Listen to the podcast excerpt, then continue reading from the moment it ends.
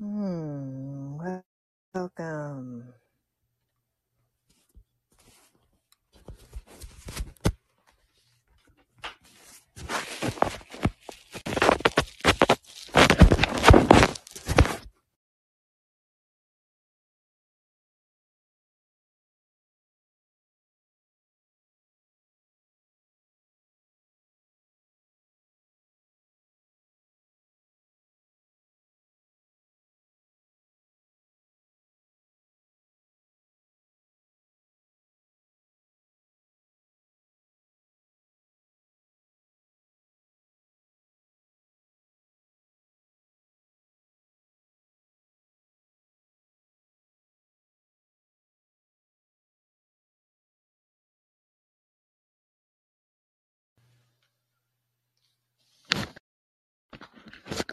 Right.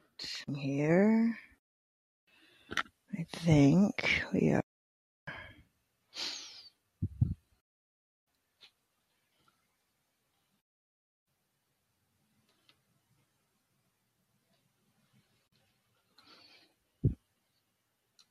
Mm, right.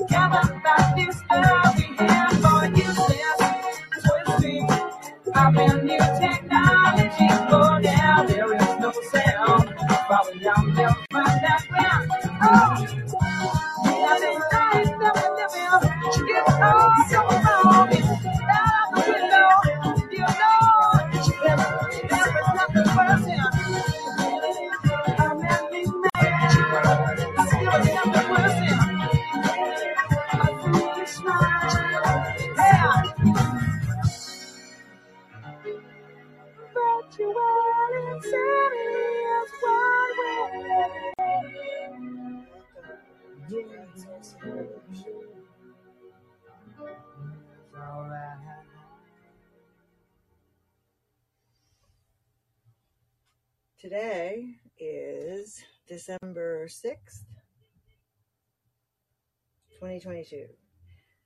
And today I have, um,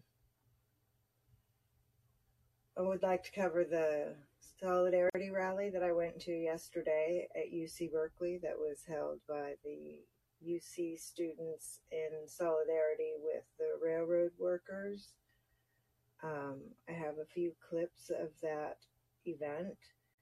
Um, it, we had a pretty strong turnout for Tuesday afternoon, and um, a little bit of background in case you're you're not somehow following along.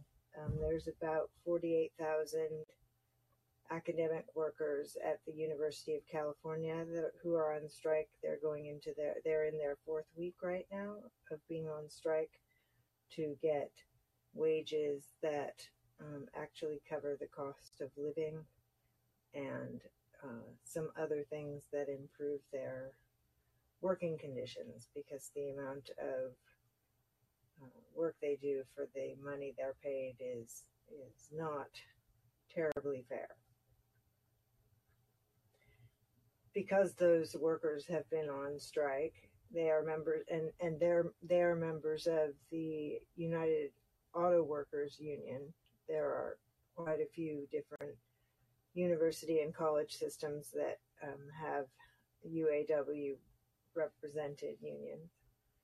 Um, they have been paying attention to what's going on with the railroad unions and their um, impasse, their their the results of what happened with Congress basically approving the tentative agreement that that four of the 12 rail unions voted down and those four unions represent 55% of all of the employees of all of, of the railroads.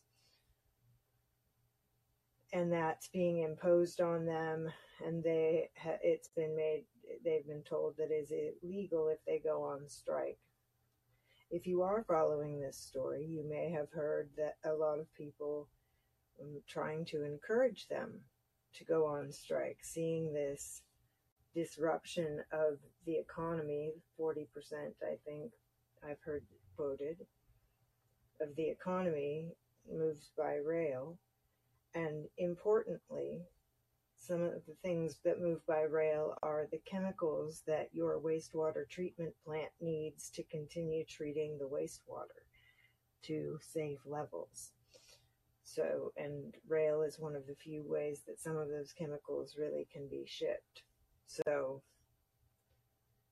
they have a lot of leverage, but Congress, in the bill that they passed, in, in addition to imposing the terms that were favorable to the railroads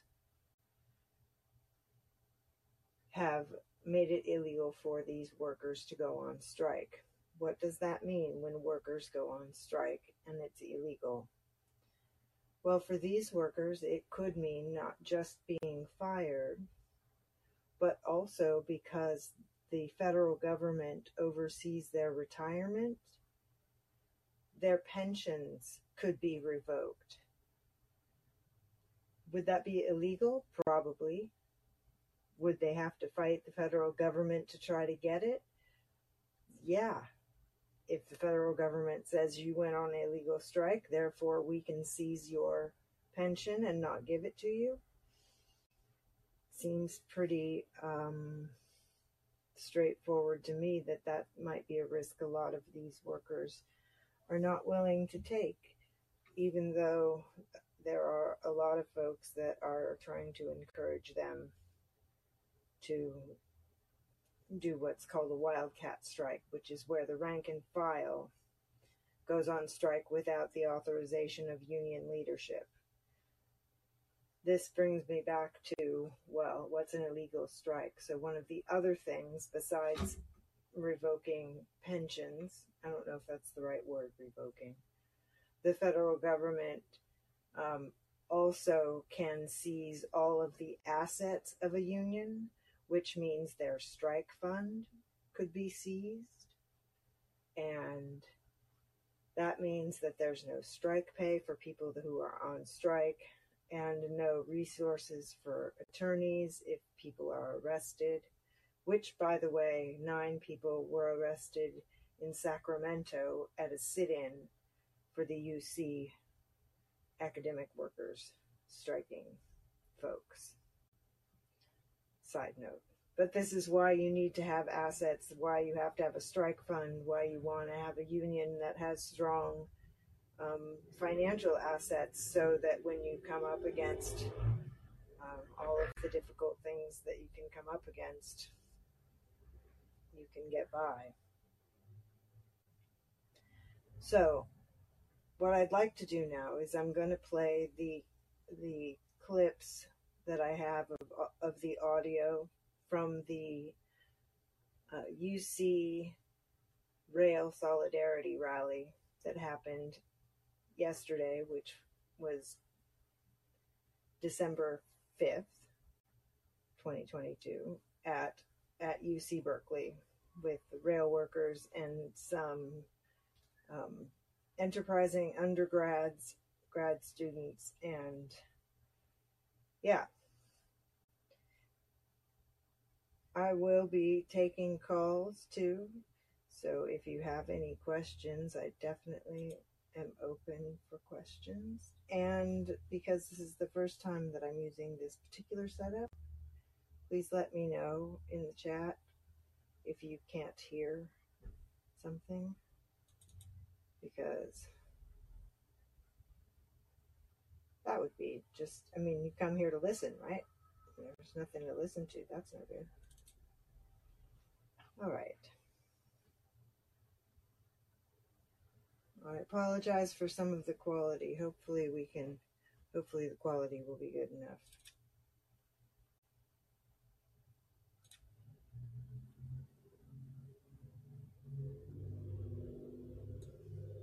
Students for Solidarity with Railroad Workers. Um, we're kind of a loose coalition of some UC graduate students who are currently on strike right now, which is really exciting. Um, some undergraduates who are here to support as well. And we also have some folks with us today from the RWU, the Railroad Workers Union. Let's give them a big round of applause. And today we're, we're really here to talk about how the struggle of UC workers and railroad workers are intimately connected. Um, while, you know, we're both working in different industries, um, in different aspects of our society, railroad workers are incredibly important to infrastructure for business and commerce. Graduate students also play a key role in maintaining um, the education system and are also workers who are being exploited. Um, and while yeah, while there's some key differences between the two, I think there's a lot to learn from both the struggle of railroad workers and the struggle of UC workers. Um, so we're going to have remarks from a whole bunch of different folks today. Um, first, I'd like to bring up Ripley, um, who's a member of our coalition and an undergraduate student here. Ripley!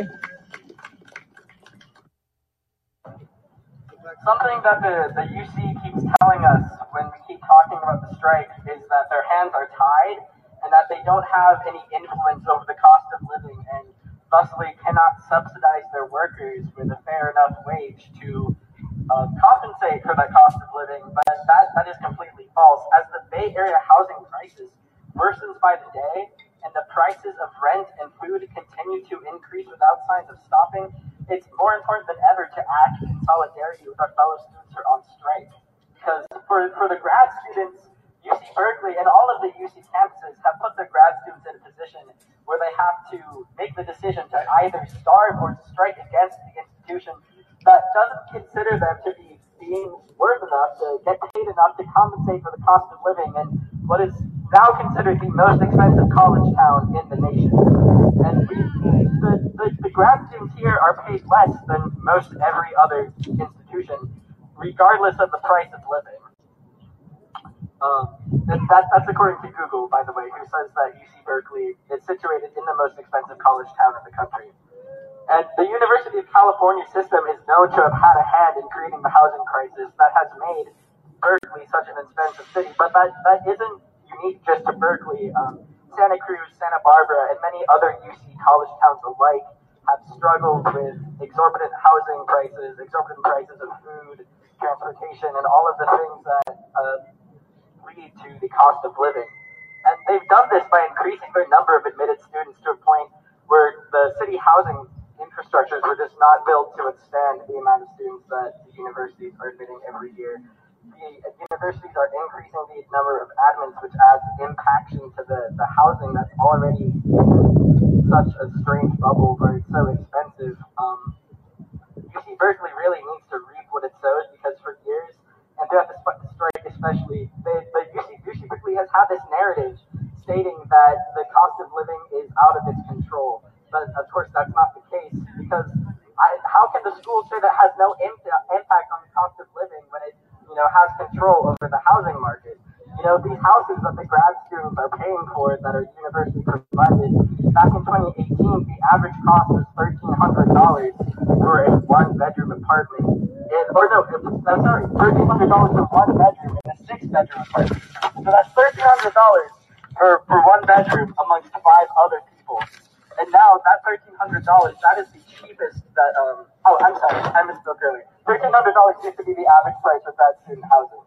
Um, but now that is the cheapest they can get grad student housing. Now in 2022 versus in 2018, the, the cheapest unit that you can get, that is that one bedroom in the six bedroom apartment. But that's that's not all. The the actual prices of grad student housing go up to two thousand um, dollars, and that is the same amount that these grad students are getting paid each month. So I don't know how the university is expecting its grad students to be able to afford two thousand dollar units uh, more than $2,000 units. So that is what they're getting paid a month, not to mention the price of food. According to Google, that's almost uh, $500 a month at a minimum. But I can tell you my prices of food, that's like $600, $700 a month. So if you're adding that to the $1,300, which is the, the minimum cost of grad student housing provided by the university, you're already reaching your, your $2,000 a month that the university is paying you. And that isn't a lot any extra uh, money for textbooks, any extra money for transportation or childcare if you're a parent, or any other needs that might come up. If you have a medical emergency, um, if you have to pay for insurance, if you want to entertain yourself, you don't have any money, you know, to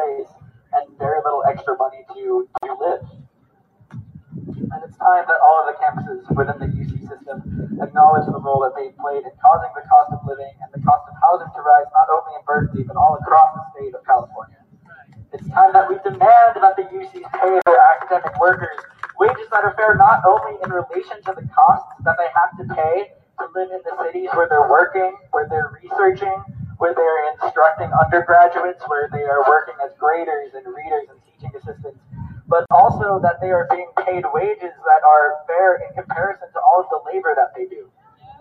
GSIs teach such a large chunk of undergraduate classes, and they only make $24,000 a year, barely get enough to make rent.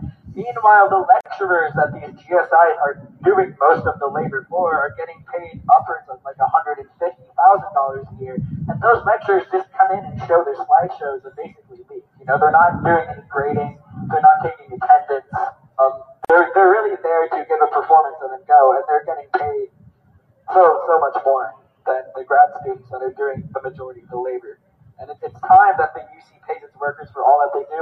and all that they're worth. Thank you.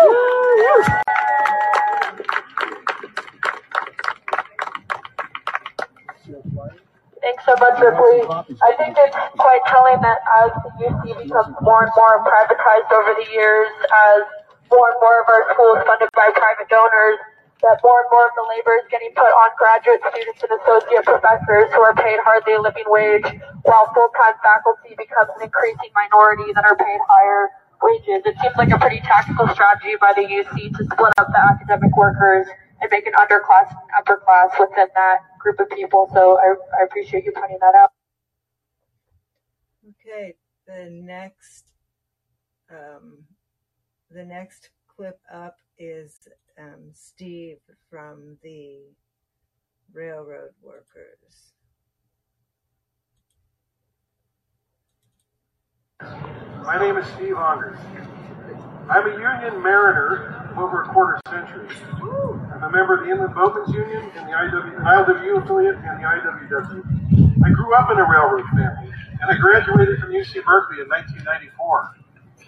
The greed of the UC bosses is nothing new. When I was here, student fees went up from a, a paltry amount of 800 a semester in 1989 when I enrolled to 300% higher, it's almost 3,000 when I graduated in 94.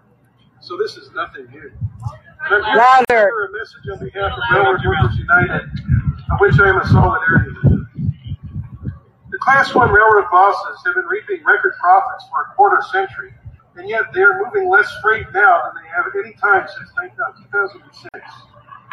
They are swimming in money, while the industry is contracting when it should be expanding to its, to its efficiency and its potential as a major climate solution. Yeah. Yep.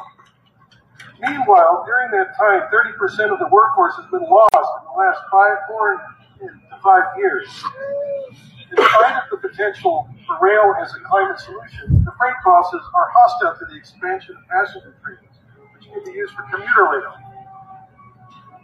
In fact, the greed of the capitalist railroad bosses has grown so egregious that the class ones have pissed off every major shipping group with their BS, thus even turning a good deal of the capitalist class against them. The recent deal, these air quotes, brokered by Biden and rammed down the throats of the working class by the Republicans and Democrats alike, will not solve the problem. This is not only just naked class war, it's a recipe for complete implosion and meltdown of the nation's railways. The lack of paid time off will just induce more railroad workers to quit, and without their brains and muscles, not a single wheel can turn.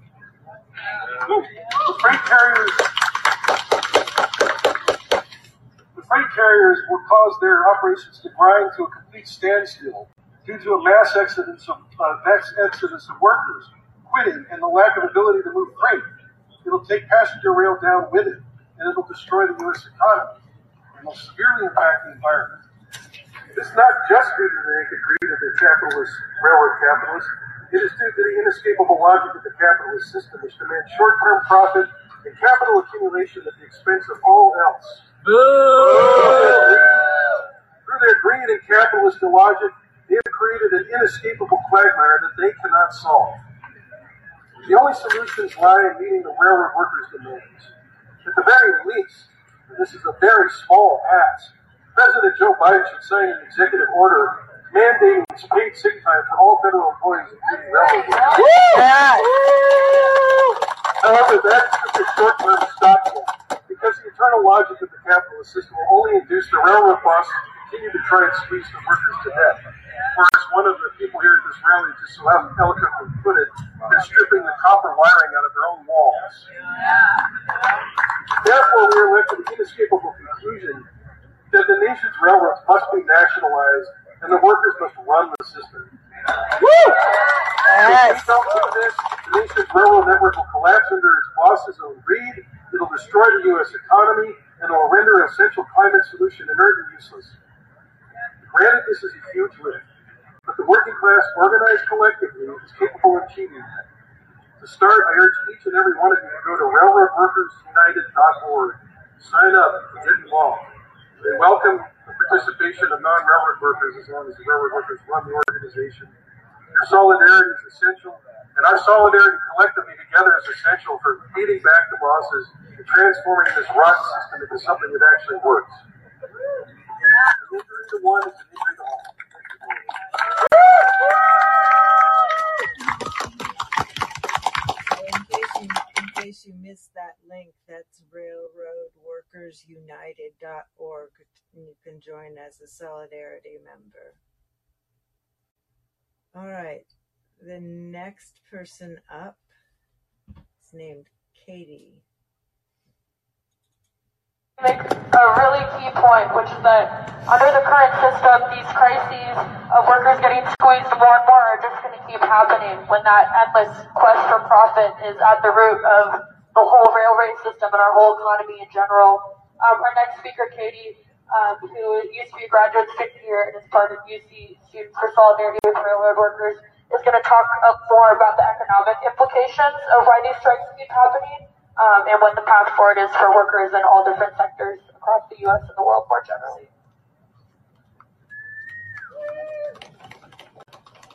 Um, before I start speaking, I want to bring the energy up a little bit, so I'm going to do a little chant. Um, so this is a repeat after me chant. This is a repeat after me chant. Thank you. Without railroads, where would we be? Without railroads, where would we be? No more food or energy. No more food or energy. Without railroads, where we be? Without railroads, where we be? No more food or energy. No more food or energy. One more without railroads, where would we be? Without railroads, where would we be? No more food or energy. No more food or energy. Okay, thanks everybody. Uh, yeah, so I think that Steve just painted a really vivid picture of what's at stake in this fight of the railroad workers and how much of an extreme reaction they're facing for fighting for the most basic concessions for their own bodily health and well-being. It might seem incredible that these companies that are raking in money hand over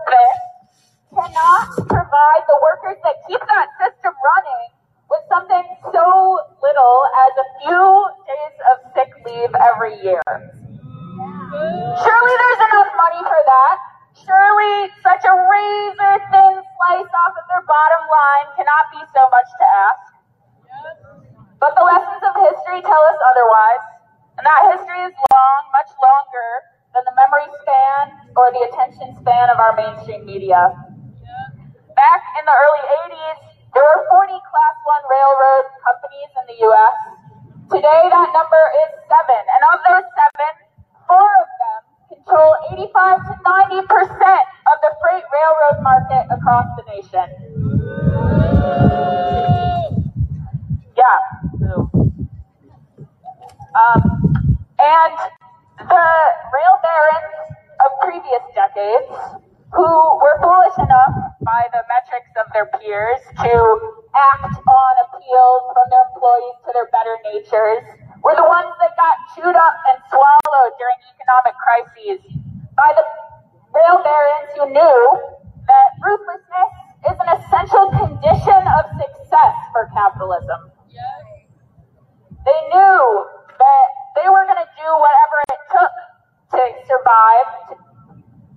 i.e., be ruthless, um, no matter how much blood it left on their hands. But at the same time that so much power and wealth is being consolidated into the hands of fewer and fewer people, at the same time, in their hearts and minds is growing and accumulating more and more fear and terror of the people who they oppress on a daily basis for their own wealth and well-being. And that's because they know that there are many, many, many of us and very few of them. And that they have everything to lose and we have almost nothing to lose. What would happen if over 150,000 railroad workers in the U.S. went on strike and all of America saw through their own direct experience the power of working people coming together, engaging in collective action and withholding their labor to protest and mitigate meager wages and horrible working conditions? The bosses are terrified of that.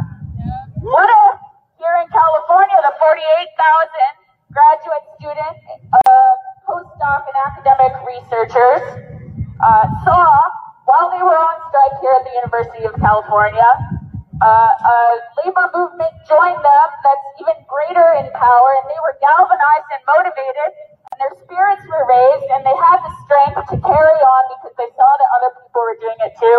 The bosses are terrified of that.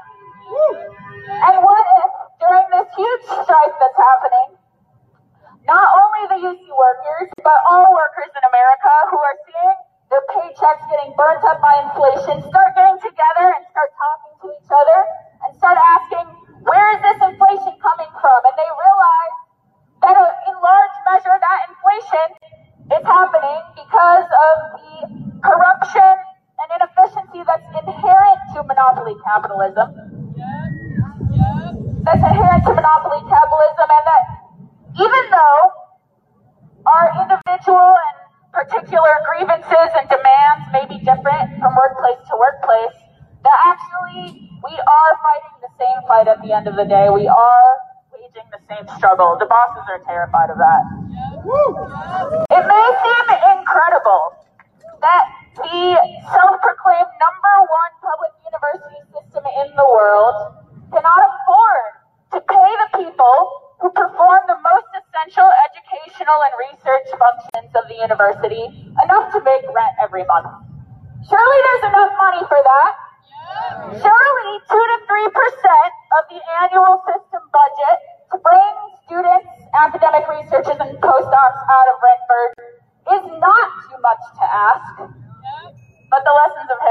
Us otherwise. That history is a long one.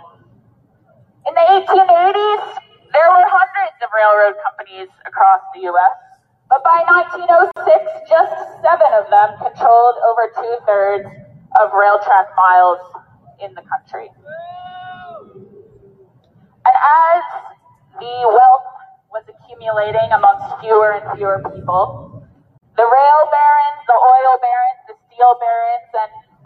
other industrial capitalists could not be satisfied just by exploiting the people and the resources in their own countries, and they all went to war with one another. And our revolutionary forebears saw this for what it was, which was the dynamics of empire playing out to its highest extent. But nevertheless, they could not stop 20 million people from being killed in World War One.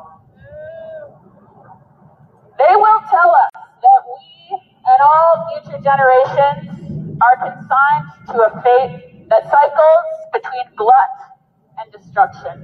And we will tell them that it has never been the will of the people to fight rich men's wars. They will tell us that wealth must always be encircled by, by poverty.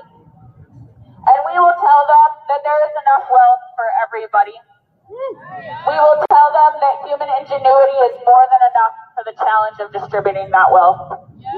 They will tell us that the demands we're making today are unreasonable, and we will tell them that we've heard that lie so many times that we won't listen to it anymore because we have bigger plans for the transformation of this world into something so great and so wonderful that we can barely even comprehend it from where we are right now. All right, say it after me. Solidarity with railroad workers. Solidarity with railroad workers. Solidarity with UC workers. Solidarity with UC workers. All power to the people. All power to the people. Thank you, everyone. Have a wonderful day.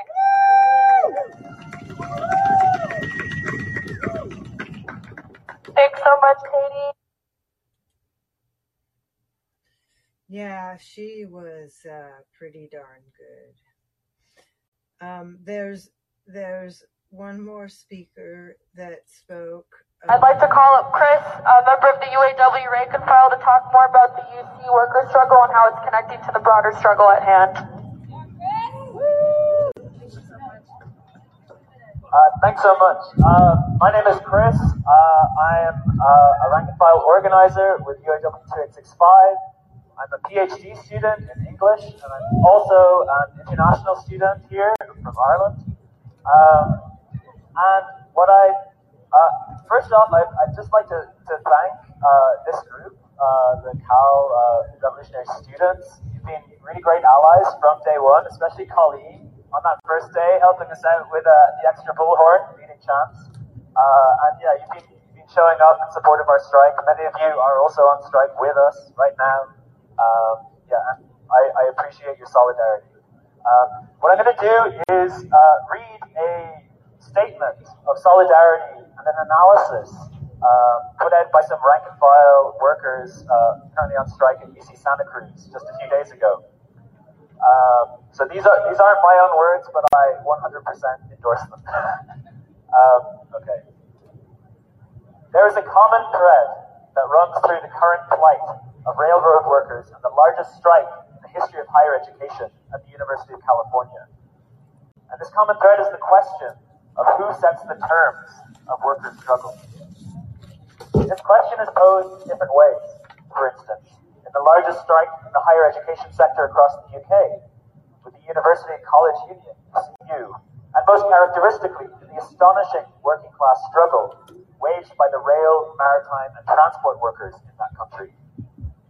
As the House and the Senate in the US compete in a perpetual race to the bottom, a race they now think is over, a race to the bottom exemplified by the suppression of the will of the rail workers in the US. Workers must carve out a unified path forward, even as previous options are seemingly foreclosed. For us, this means further widening the window created by tens of thousands of academic workers at a time when so many forces, our employer, government, and labor liberals alike, conspire to close the gap between our, the transformative character of our strike demands and the status quo that generated them. At UC Santa Cruz, at UC Berkeley, and across the University of California, we are building towards a long haul strike. We have argued that only through continuing to utilize and sharpen the strike weapon can we win our demands. This holds true whether or not a tentative agreement is reached within the coming hours or days. Whatever no vote campaign emerges must understand itself as a phase within the arc of the long haul strike. These demands, it must be stressed, are not impossible to achieve. They are within reach if our fight continues to understand them as principles guiding our strategy, rather than bargaining chips to be marshaled or discarded whenever it is most convenient. Those who deem capitulation the more effective strategy can and do succeed in demobilizing struggle. We are accustomed to expect nothing. So often, work in higher education is conceived as paying your dues, as serving your time, as something to be endured rather than struggled against, neatly resolved by the prospect of career advancement. But in the case of our strike, we can perceive an alternative path.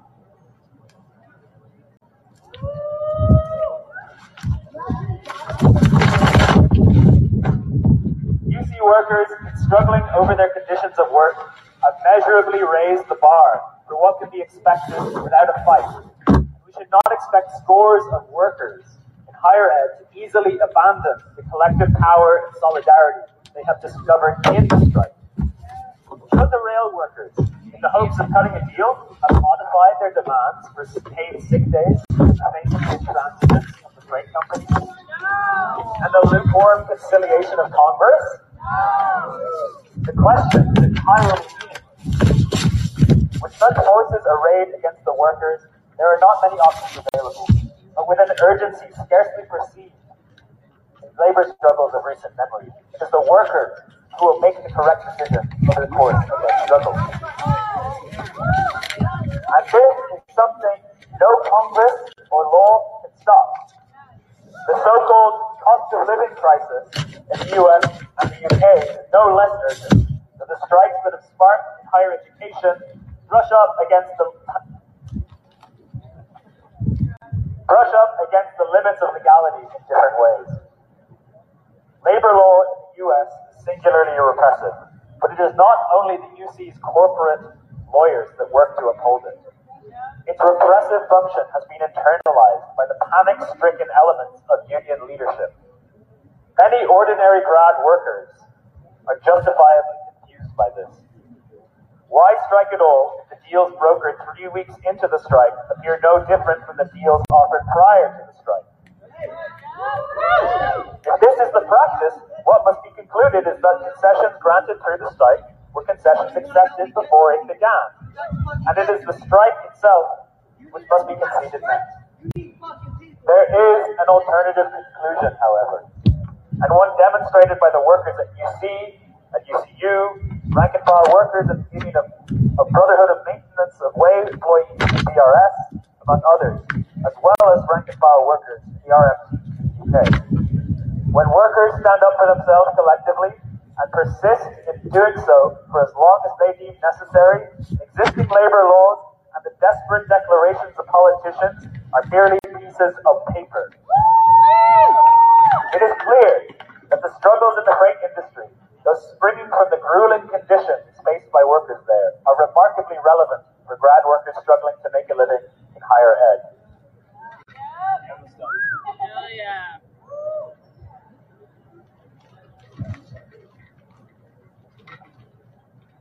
and vice versa, as the rail workers themselves have acknowledged over the past weeks and here today.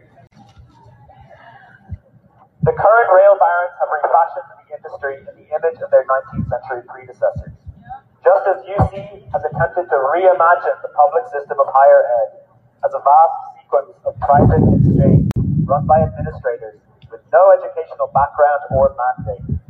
While UC has used public education as an alibi for its private investments, the freight companies, lacking such formalities, have carved out a system to all but ensure the desperation of its workers as the condition for its profits.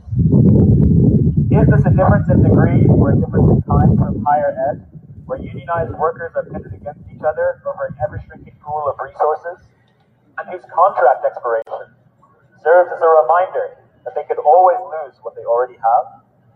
One thing is clear. In whatever sector, in whatever location, the terms of workers' struggle will be set by the workers themselves. Solidarity forever.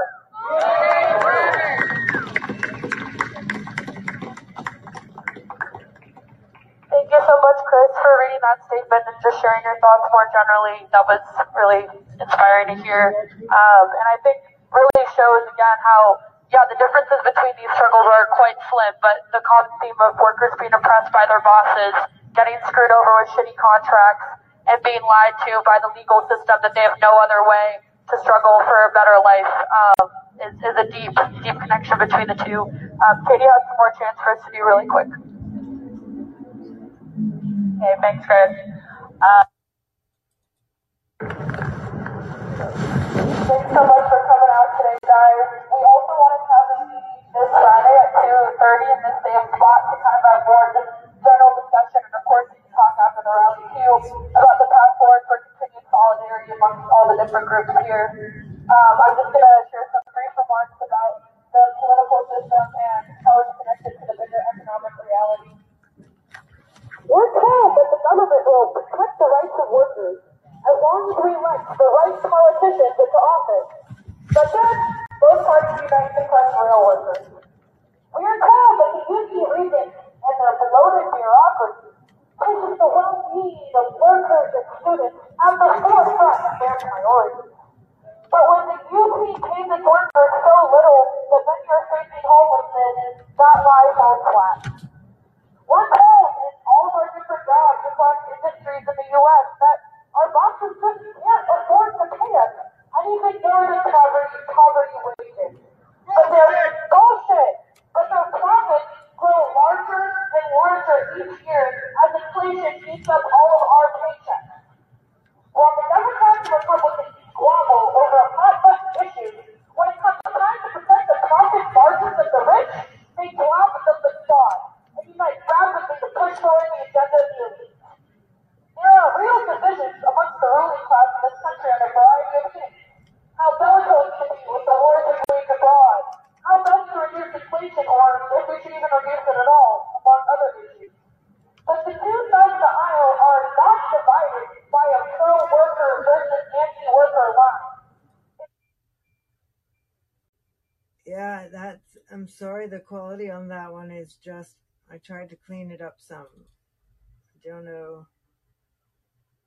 I'd like to call up Chris, a member of the US. that's. I don't think this is gonna be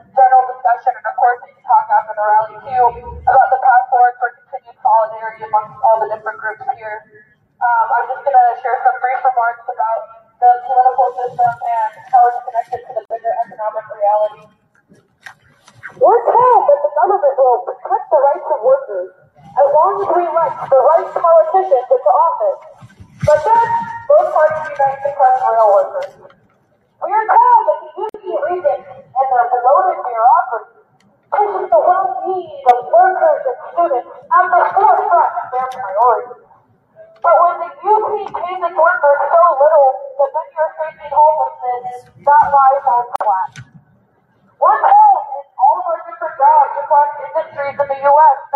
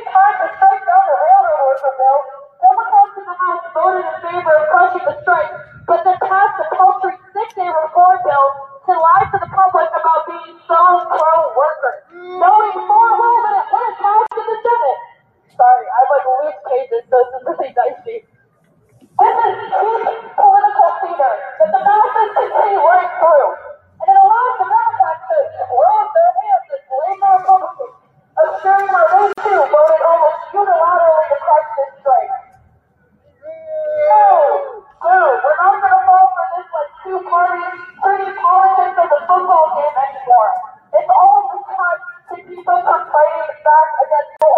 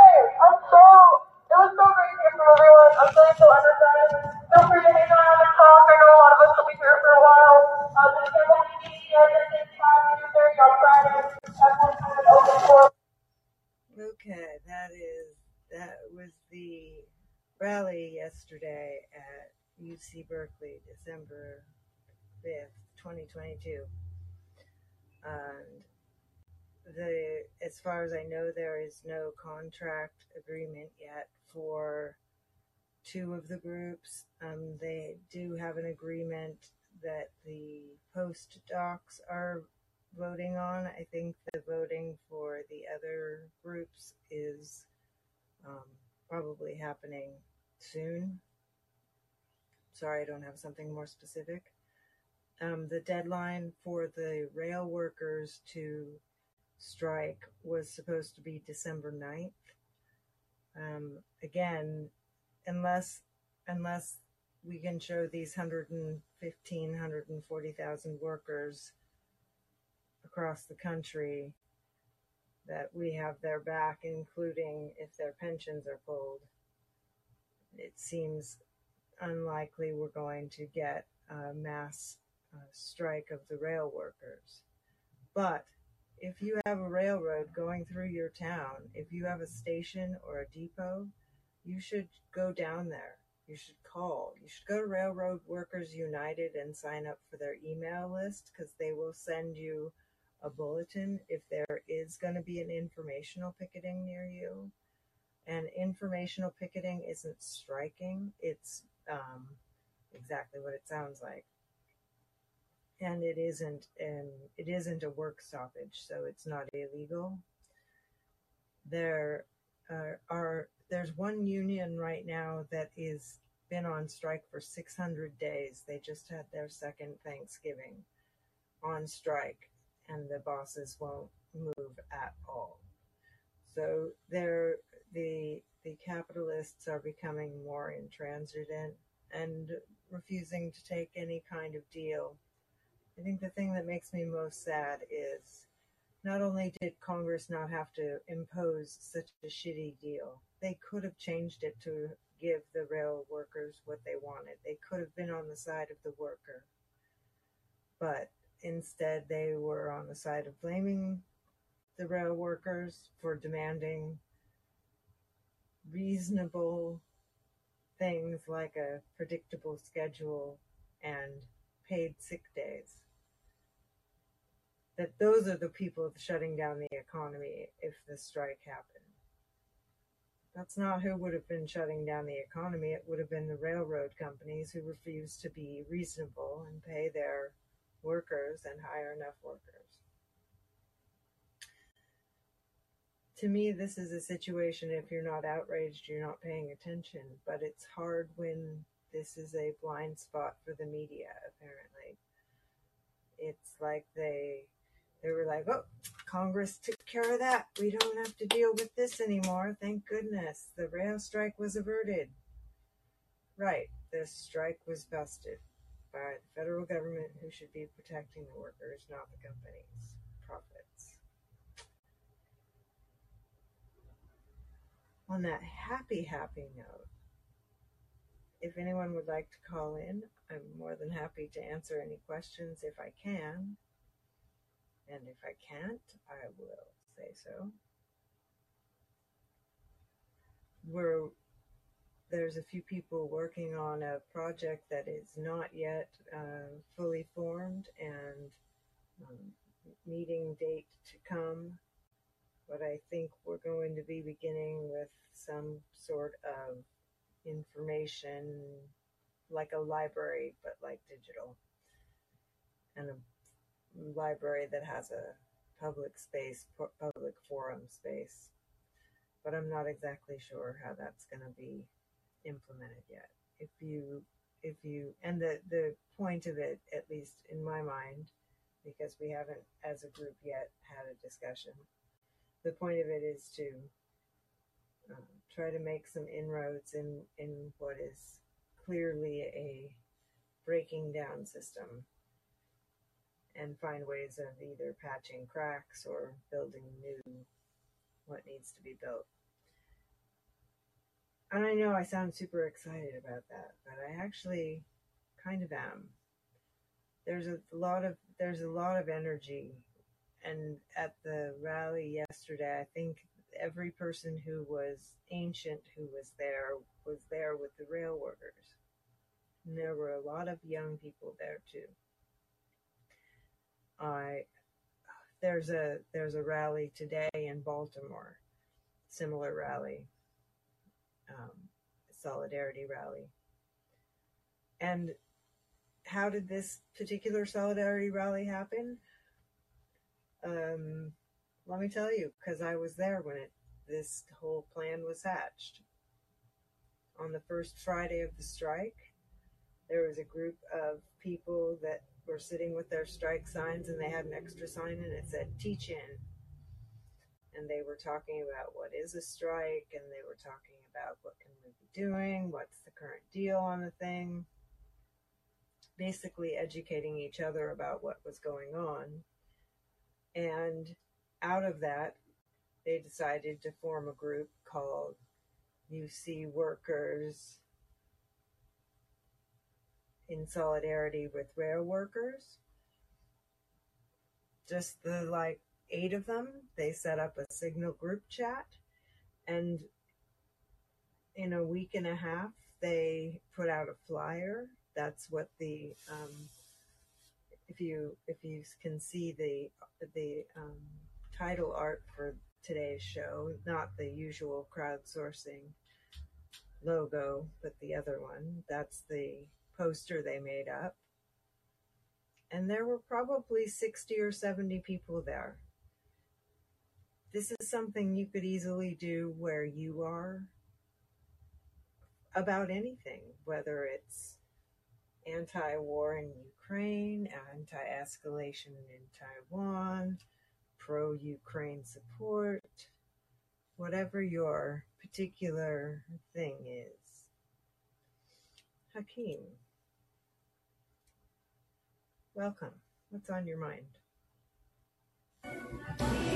What's on my mind is that um, I am very behind in um, coming to understand what's really going on outside of my tiny little world. And uh, I just read the links that you have posted here, the, the website, and um, I gotta say I'm kind of ashamed that um, I'm that ignorant. Don't be It's, ashamed uh, that you're, don't be ashamed to be ignorant. Be happy you're learning, right? yeah, but it's What do you I mean mean, by that? it, it's so organized that it's. I mean, I, I I just wonder how could I not know, and even myself think that it's possible for people to want to organize in this way. I feel like I maybe I've become like despondent or something. like, has my outlook on life become so gloomy that I just like quit and just submit to the? I, I feel like I feel like that's what happened. So I I gotta I I I I he- I hear you. I I hear you. Um more than just like with my with my ears but with my brain and my heart. I've gone through my own ups and downs about getting frustrated of not getting anything accomplished and it's so trite to say that it's always darkest before the dawn. And you know, there's the eye of the hurricane. There's all kinds of metaphors that that are meant to trip you up out of a rut when you get discouraged. But I that's not where I try to be in terms of what other people need. People need to go through these times when they're hard and experience it. And it'll life is what it is. And what one of the things that really helped me a ton was showing up down on the picket line with the mental health care workers. Not because it would be th- free therapy or anything, but it was a it was people that were fighting for what they thought was right. Where are you in the world, Hakeem? Virginia Beach, Virginia.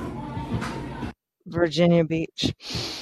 So one of the things that I would that I would say is is is it's possible that it's highly likely that either there's an Amazon warehouse or a Starbucks that's trying to unionize, or there might even be a strike near you. Being around people really, I, I'm not a people person. I don't like crowds. I mean, I will tolerate them if the music's good enough, but I don't like crowds and I don't tend to be a people person. But really, just being around some people that are all facing in one direction because they need some more rights really gave me some, boosted my um, motivation to actually not just sit on my ass and despair. But I fully went through a period of like, fuck this. I'm. It's either nihilism or hedonism. Might as well pick hedonism. Can dig that. Have you? What? I said I can understand that. I just, um, I, I've just. So first of all, I'm not really. Um, I mean, I, I like to be in the periphery of people. So you know, I I, I run a martial arts school, and and then at night for five hours, five days a week, I am a, I work as a doorman at a very lively tapas, T A P A S tapas bar, and um, so it keeps me pretty busy and alert around a lot of people all the time. And uh, but as far as going to a rally or anything like that, the I've, I, in my life I believe I've only been to one, maybe just even I don't even know if you can call it a rally or just a, a march, a walk. um, and it was just with the Zeitgeist movement. Um, we just walked from I, forget, I don't even know where into Culver City into some place they had rented out to discuss, and um, it was interesting. But I didn't learn much because my head's always been in a cloud and a haze. But somehow um, I'm starting to just see that maybe there's uh, some coherence in getting something actually done. But I don't I have the foggiest where to start because I'm always just in my own world, just um, building my own things. But I don't. I'm just. It's so crazy how I'm not. I'm not looking very far out or into certain things. I I, I hear you. So, um, I'm just gonna I'm just gonna say that um, the the UFCLP, the United Front Committee for a Labor Party, is a small group and it meets on Sundays at 5 p.m. Pacific time, so that would be 8 p.m. your time. Is that a time when you're available? You might you might like to at least just go and listen one time. It's kind of interesting to hear them talk about what kinds of things are going on in terms of labor. And and and they where do they do that on Callin? On Zoom. Zoom. Okay. hmm All right. If Um, you're inter- if you're interested, I- I'll put my email address in the chat here. Just send me an email, and I'll I'll send you the next invitation to the Zoom meeting. Because it, it it might give you some idea of at least something else that's getting done. You know. All right. Thank you. I appreciate that. Absolutely, absolutely. This is about. I I really believe in building community, and it's so bizarre to do it from with people from so far away, but I love it. I don't like I don't like being around a lot of people, but I sure do like people working together. I can't I can't be at any kind of uh, choral performance without starting to cry because of how I just find it amazing when people are, I mean, coordinate their voices that way. I think I just sent that. So I put my email there in the chat for you, Hakeem, and and that goes for anybody else currently here or listening in later. If you send an email to me at civicnow at yahoo.com with your email address, I will um, send you an invitation to the United Front Committee for a Labor Party Zoom meeting, and uh, you can come or not. And I'm going to uh, thank you so much for calling in, Hakeem, and and martial arts. I, I I've I've seen a couple of your shows, and I I need to I need to go to more of them. I highly recommend. What's your show called?